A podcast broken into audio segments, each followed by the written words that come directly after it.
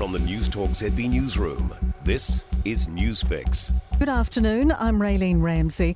This is your afternoon news fix for Tuesday, the 20th of September.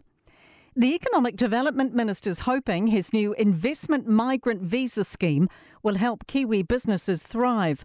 Stuart Nash addressed US investors in New York this afternoon, pitching the policy that will let foreigners secure a New Zealand visa if they put at least $5 million into Kiwi companies.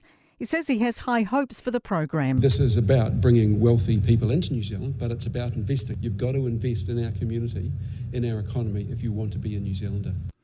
Auckland printing company Ovato has gone into liquidation, leaving more than 100 workers jobless and out of pocket. Outstanding debts to IRD means workers might only receive the statutory cap of just over $25,000, no matter how much they're owed. Blake Benny reports. Getu says the employees are owed wages, leave, and notice payments and have a claim for unpaid income from the first COVID lockdown.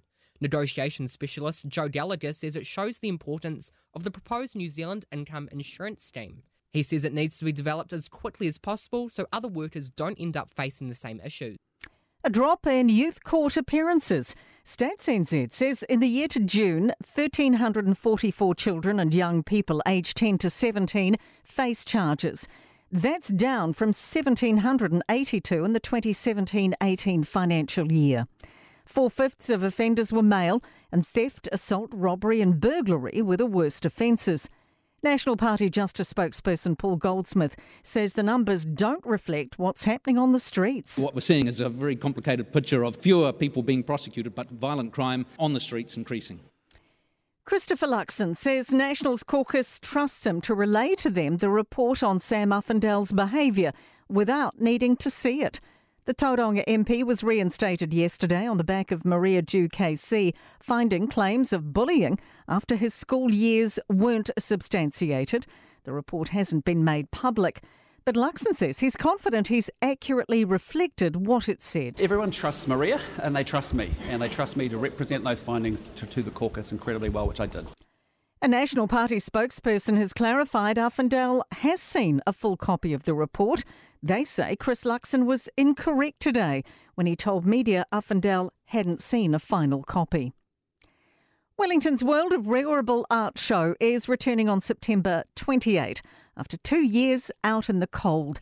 Wellington NZ Chief Executive John Allen says they aim to attract 60,000 people. It's huge if you're in hospitality, it's huge if you're in accommodation, it's huge if you're in retail. It's one of the most creative events on the New Zealand calendar. To sport, and Jamaican netball captain Shimona Nelson is attempting to block out the peripheral factors that have turned the series against New Zealand into a farce. Passport and visa issues have seen only seven of the Sunshine Girls arrive in Auckland, with the first test tomorrow night. Ardie Savea might assume the captaincy for Saturday's Rugby Championship test against the Wallabies, with Sam Cane in doubt due to a head clash. Kane Williamson remains determined to lead the Black Caps in all formats following the 2020 World Cup squad selection. I'm Raylene Ramsey, and that is your latest news fix. We'll be back with the next update tomorrow morning from the Newstalk ZB Newsroom. For more news, listen to Newstalk ZB live on iHeartRadio.